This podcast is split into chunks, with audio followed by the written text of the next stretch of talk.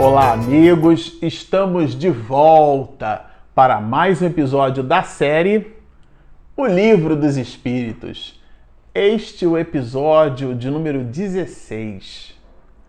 Bom, para você que está nos acompanhando no canal, nós estamos estudando com esta série a obra O Livro dos Espíritos e estamos na introdução do livro. Trata-se de 17 partes a introdução da obra. Nós nos despedimos no episódio passado fazendo, estudando ali com Allan Kardec as considerações do item 8, onde ele fazia, né? várias anotações e reflexões a respeito da necessidade do estudo, do recolhimento e da ponderação à análise do nosso diálogo, da nossa interação com o mundo espiritual dentro das reuniões mediúnicas. E nós inauguraremos com este episódio o item 9, que vai dar para nós assim riquíssimas reflexões a respeito da fenomenologia. Aqui é uma linha de raciocínio bem interessante que a gente encontra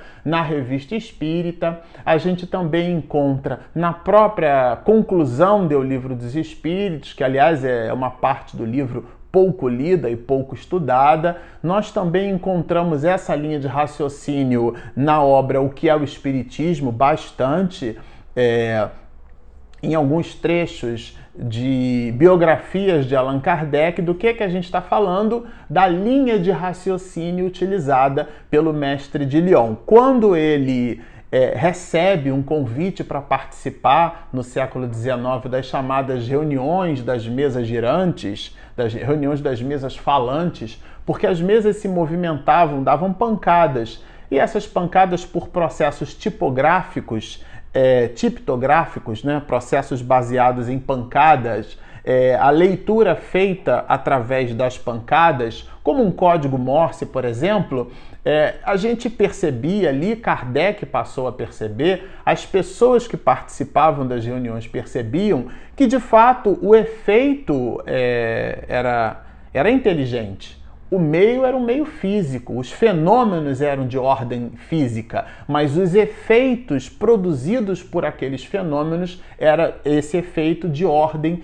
inteligente. As respostas eram inteligentes. Ele, inclusive, Allan Kardec, vai expedir uma célebre frase é, que vai nos dizer assim: né? Não creio que mesas tenham cérebros para pensar, nem muito menos nervos para sentir. Então, se o efeito é inteligente, a causa há que ser igualmente inteligente, porque todo efeito tem uma causa. Sendo, e isso inclusive é um princípio filosófico, né?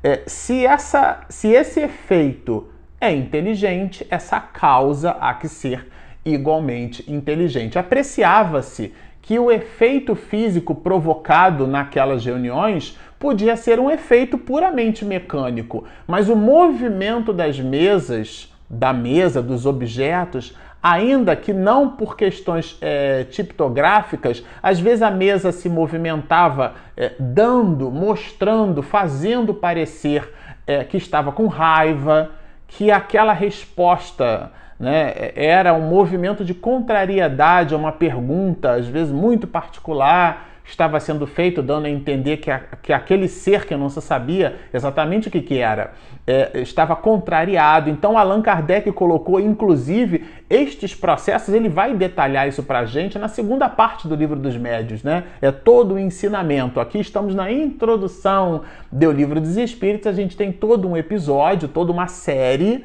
com vários episódios onde nós fizemos a leitura e o estudo destas mesmas questões. Aqui é para ilustrar que foi a fenomenologia que levou Allan Kardec aos processos de investigação. E ele traz um pouco dessas reflexões nesse item 9. Esse aqui é o ponto, porque ele vai observar que aquele efeito, se era inteligente, a causa não podia ser mecânica, puramente mecânica ou aleatória. Então ele começa nos dizendo que o movimento dos objetos é um fato incontestável no, no, no, meio empresarial. A gente costuma dizer que contra dados e fatos não há argumento.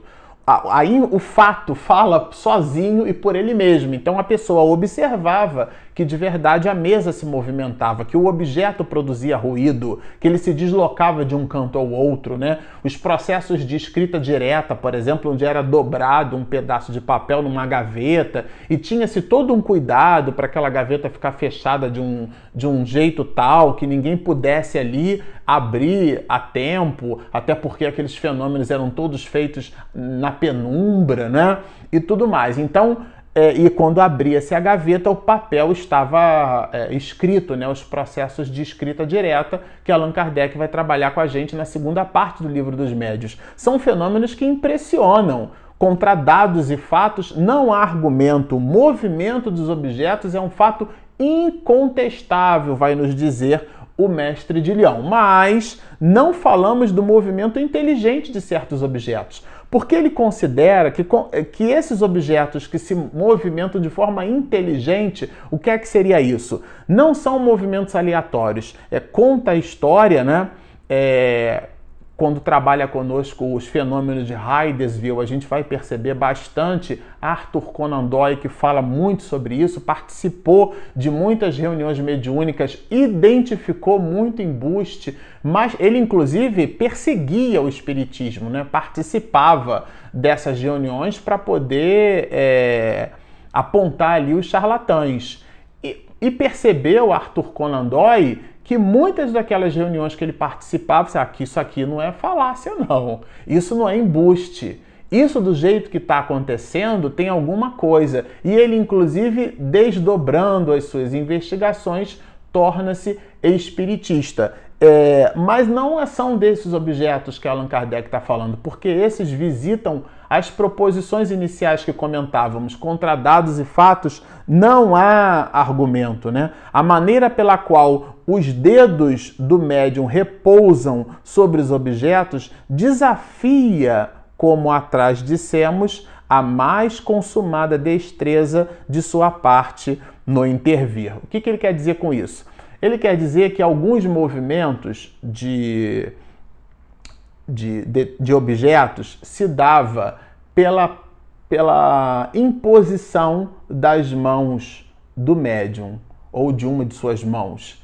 Mas essa imposição buscava tangenciar, tocar levemente o dedo, a ponta dos dedos do medianeiro por sobre o objeto selecionado. Inclusive, é, Considerando a energia eletromagnética, acreditava-se, né, inclusive tomando das pesquisas de Anton Franz Mesmer, né, o pai do mesmerismo, é, essa energia animal, é, que era ela responsável por um processo de eletrificação, era o que se acreditava, eletrificação daquele objeto e aquele objeto então poderia mover-se. Mas o movimento não era aleatório era um movimento é, regular. Por isso que Allan Kardec vai dizer dos movimentos inteligentes de certos objetos.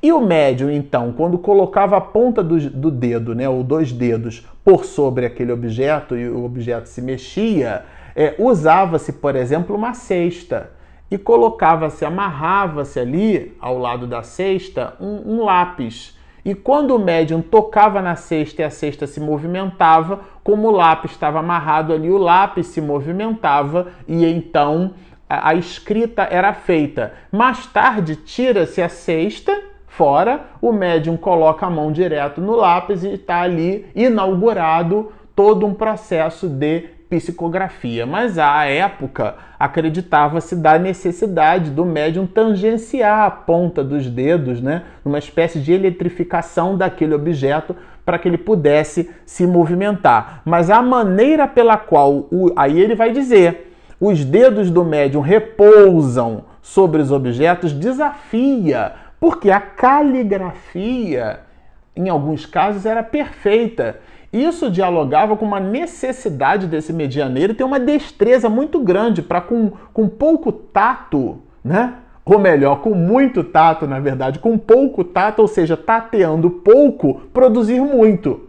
É um jogo de palavras aqui que a gente utilizou, mas para ficar claro, como poderia o médium tangenciando com a ponta dos dedos né, um determinado objeto, produzir uma força mecânica a fim de que ele se deslocasse com muita destreza. Por isso que dissemos, como pode com pouco tato ter muito tato, produzir muita relação tátil? Como explicar a natureza das respostas? Porque o que Allan Kardec faz aqui não é analisar, gente, o fenômeno em si. O fenômeno para Allan Kardec foi o meio, era o pano de fundo para o processo. Isso é bem interessante é, no estudo da doutrina espírita. Muitos de nós participamos das reuniões mediúnicas e a gente fica impressionado com a fenomenologia. Sobretudo, muitos de nós agora, né, impressionados com os fenômenos de, de, de manifestação medianímica através da psicofonia, né? O, o espírito então fala usando a, a laringe do médium, um instrumento fonador e tudo mais. Isso cria uma, uma emoção, uma comoção cria uma forte impressão entre todos, mas do ponto de vista da gênese, do nascimento do Espiritismo, toda essa fenomenologia para Allan Kardec, o codificador da doutrina espírita, tinha a sua importância, mas era plano de fundo. O que ele trazia era, no ponto alto, eh, se traduz nessa reflexão. Como explicar a natureza das respostas quando se apresentam fora do quadro das ideias e conhecimentos do médium. É, ele trabalha isso conosco no capítulo 19 do livro dos médios, né? São determinadas aptidões especiais, aptidões compleição medianímica, por exemplo, para pintura, para literatura, para os processos de glossolalia, xenoglossia, isto é, expedir informações em idiomas agnósticos a, a, ao idioma materno do médium, como isso, né? É, é, essas, esses fenômenos inteligentes. O ponto alto aqui é a gente se distanciar um pouquinho do meio e entender o resultado, entender o fenômeno, apreciar, estudar, como Allan Kardec vai colocar no item 8, o fenômeno. Então ele produz essas reflexões. Como? Como poderia o médium, ainda que tivesse muita destreza, muito tato, para tocar suavemente uma prancheta e fazer com que o lápis se movimente, ainda que ele tivesse essa destreza circense, né? o que por si só já seria um espetáculo. Mas dali, ele expedir, por exemplo, uma informação, vamos imaginar que fosse em francês, né? considerando o médium francês, ainda assim no seu idioma pátrio, mas o conteúdo ali trazer informações do mais alto grau filosófico poemas escritos de uma forma muito bela, muito bonita, é, contrariando completamente o pensamento do próprio médium, como explicar estes processos.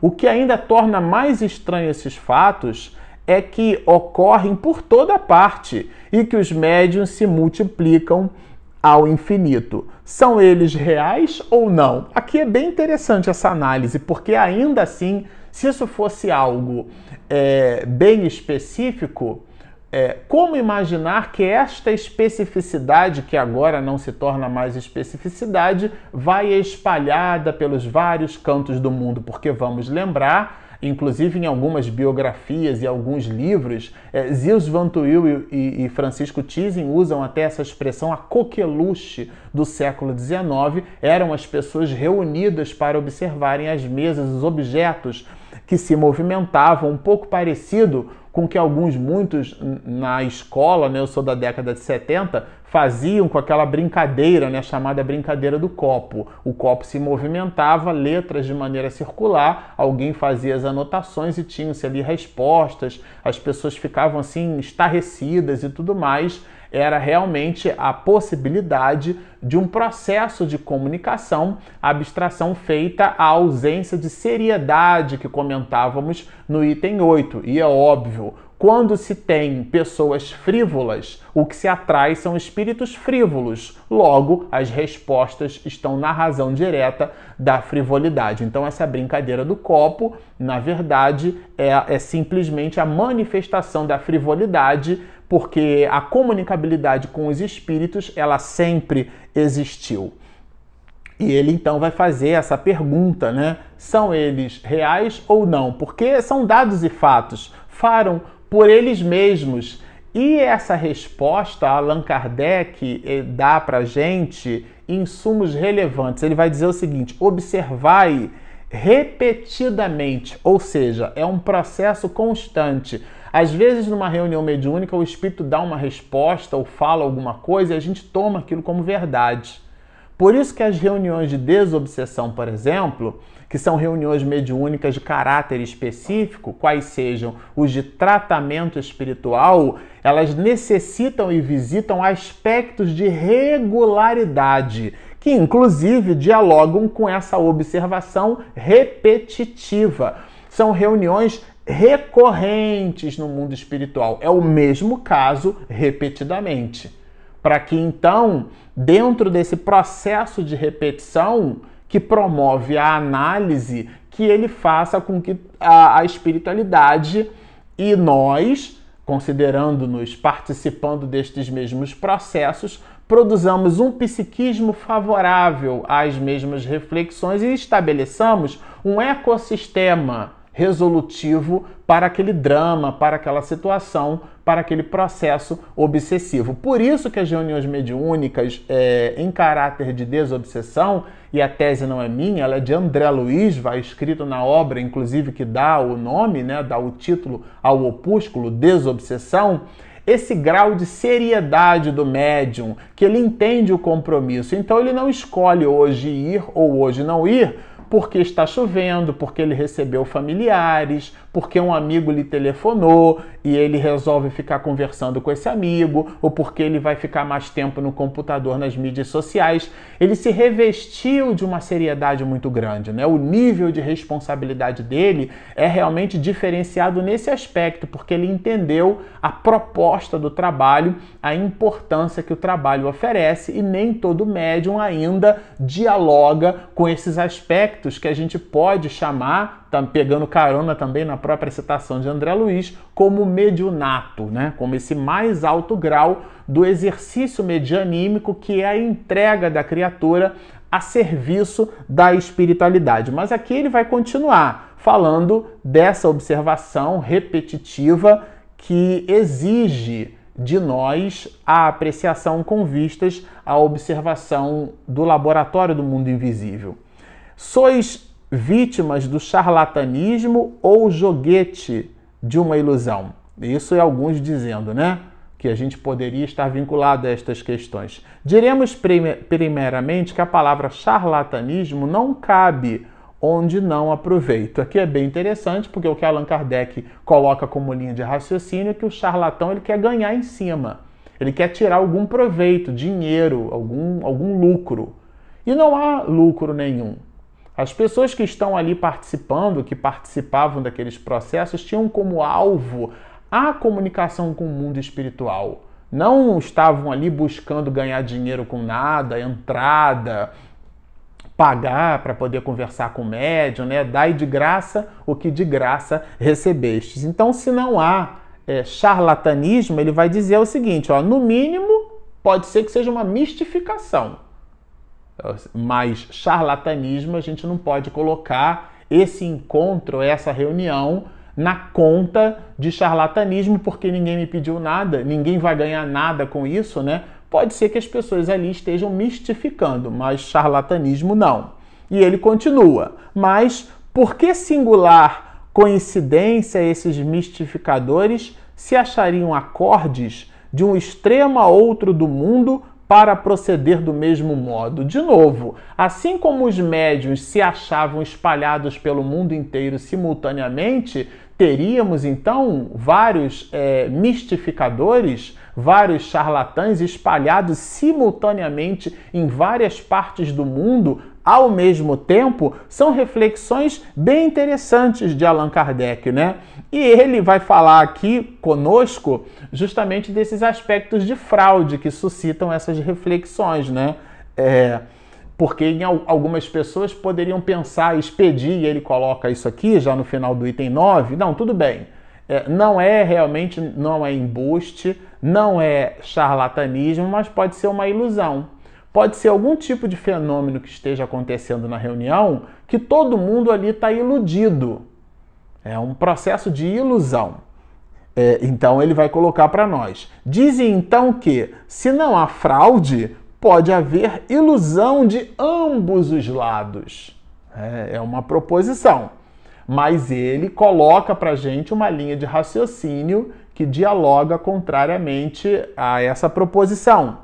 Os fenômenos em que ela se baseia são tão extraordinários que concebemos a existência da dúvida. Porque é natural, é um fenômeno que ninguém apreciou até então na história da humanidade. Não daquela forma, não daquele jeito, não com esses caracteres, porque mediunidade sempre existiu por sobre a face da Terra. A gente costuma dizer que o livro dos médios, aqui nós estamos estudando o livro dos espíritos, mas nós temos toda uma série no nosso canal que estuda a obra o livro dos médios. Nós já estamos terminando o capítulo 19 da parte segunda do livro dos médios. A gente costuma dizer que Allan Kardec dignificou a mediunidade com o livro dos médios, porque a mediunidade em si, o fenômeno mediúnico, esse sempre existiu por sobre a face da Terra, né? Contam, é, é, conta-nos a, a mitologia grega que as pitonisas entravam em transe, né? É, e expediam respostas. O que eram essas pitonisas se não médiums capazes de comunicar com o mundo espiritual e expedir informações é, ali naquele ambiente, no oráculo de Delfos, né? Então, portanto, a mediunidade sempre existiu. Não, ou seja, a dúvida em cima do fenômeno, Allan Kardec vai colocar, ela é legítima, ela é pertinente, ela é natural. Né? Por outro lado, ele vai falar aqui do, dos chamados donos da verdade. Né? O que ele, porém, não admite, né, não podemos admitir, é a pretensão de alguns incrédulos a de terem o um monopólio do bom senso. São os chamados donos da verdade. A pessoa não participa do processo, ela não lê nenhum livro, ela não se intera do assunto, ela não tem profundidade sobre o tema, mas porque ela se revestiu de uma determinada ciência, ela se coloca na posição do douto sobre tudo. O douto, a palavra doutor, o douto é aquele hábil para ensinar e ela acha que consegue ensinar qualquer coisa, inclusive aquilo que ela ignora, portanto, desconhece. Então, Allan Kardec vai falar da, da, dessa falta de bom senso, né? E ele, inclusive, vai, vai dizer assim para gente: taxem com desplante de ineptos os que lhe não seguem o parecer. Eu achei isso é bem esse inepto é ignorante. Porque todos aqueles que não concordam com o pensamento dessas pessoas, essas pessoas é, as colocam como ignorante. Ah, esse aí não sabe de nada não, porque não concorda com a sua linha de raciocínio. Isso aqui Allan Kardec traz para nós, inclusive, né?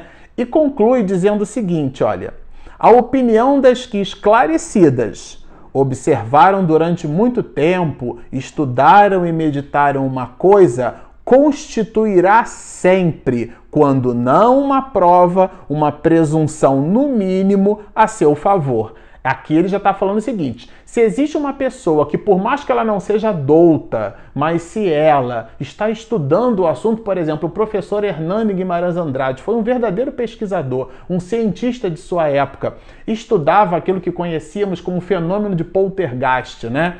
A capacidade dos espíritos de sensibilizarem equipamentos eletrônicos e, por esse processo de sensibilização, eles se comunicarem. E esse processo ficou cunhado e conhecido como transcomunicação instrumental a capacidade do dispêndio, da, do deslocamento de ectoplasma de uma substância fornecida por um médium. Essa substância, então, podendo sensibilizar equipamentos eletrônicos, por eles os espíritos se comunicavam. E existem várias experiências nessa direção. Bom, a pessoa pode até não acreditar, mas se existe uma informação dada pelo professor Hernani Guimarães Andrade, aqui como nos diz Kardec, olha, quando, é, quando não uma prova, uma presunção no mínimo a seu favor. A gente precisa no mínimo ouvir. Esse aí eu preciso ouvir Porque o que ele pode dizer, de alguma maneira, não necessariamente pode se revelar como sendo verdadeiro, mas aquela informação que foi investigada, que foi perquerida, que foi refletida, que foi analisada, aquele trabalho que aquela pessoa percorreu e eu não percorri, por inteligência mínima, é uma observação de Allan Kardec, nós precisamos minimamente ouvir aquela pessoa, né, para não fazer juízo de valor equivocado. Por quê? Visto que logrado perder a atenção de homens respeitáveis que não tinham interesse algum em propagar erros, nem tempo a perder com futilidades, porque trata-se de pessoas sérias. Bom, se você nos assistiu até aqui, gostou do nosso episódio e ainda não se inscreveu, por favor, Espiritismo e Mediunidade. Aqui embaixo tem aquele joinha. Se você clicar ali no joinha, ajuda o motor do YouTube a nos encontrar. E nós temos também o nosso aplicativo para você que está nos ouvindo pelas mídias, pelas mais variadas mídias. Estamos no iTunes, estamos também no Spotify, estamos em várias web rádios. Nós temos o nosso aplicativo é gratuito, disponível na Play Store e na Apple Store. Bom, estão feitos os convites. Baixem o nosso app, inscrevam-se no nosso canal, sigam-nos e muita paz.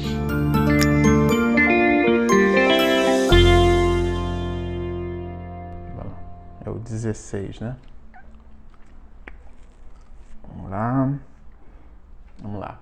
Olá, amigos. E nós é, inaugura, inauguraremos, ou melhor, peraí, inauguraremos Fica tranquilo. e nós inauguraremos